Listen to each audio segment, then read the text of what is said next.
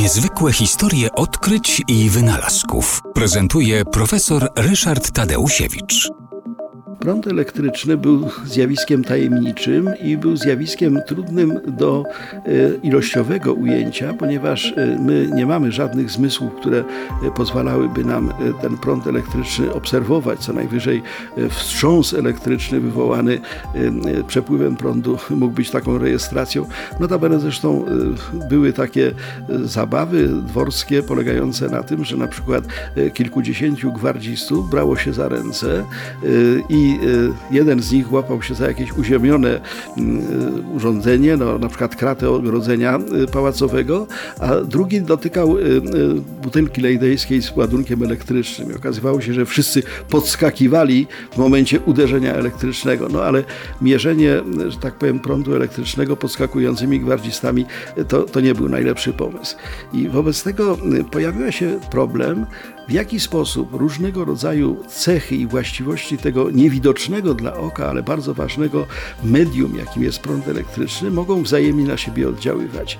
Człowiekiem, który rozwiązał ten e, trudny i bardzo ważny dla współczesności e, problem, był Georg Ohm, e, fizyk niemiecki, który stwierdził, że istnieje pojęcie tak zwanego oporu elektrycznego.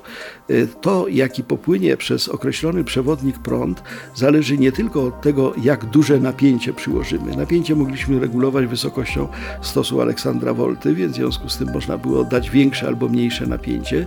Prąd był też większy albo mniejszy, ale on wprowadził y, również pojęcie oporu elektrycznego. Nie przez wszystkie przewody, nie przez wszystkie e, ciała prąd przepływa równie łatwo. Przez miedź i srebro bardzo łatwo, natomiast na przykład przez żelazo już e, znacznie trudniej z większymi oporami.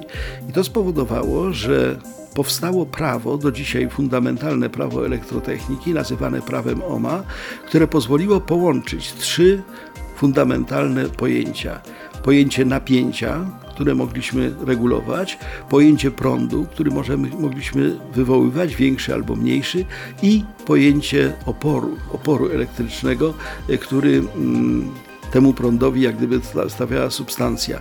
On podobno wymyślił to obserwując rzekę, y, która płynęła raz szybciej, raz wolniej, w zależności od tego, czy właśnie tej płynącej wodzie y, dno rzeki stawiało większy czy mniejszy opór.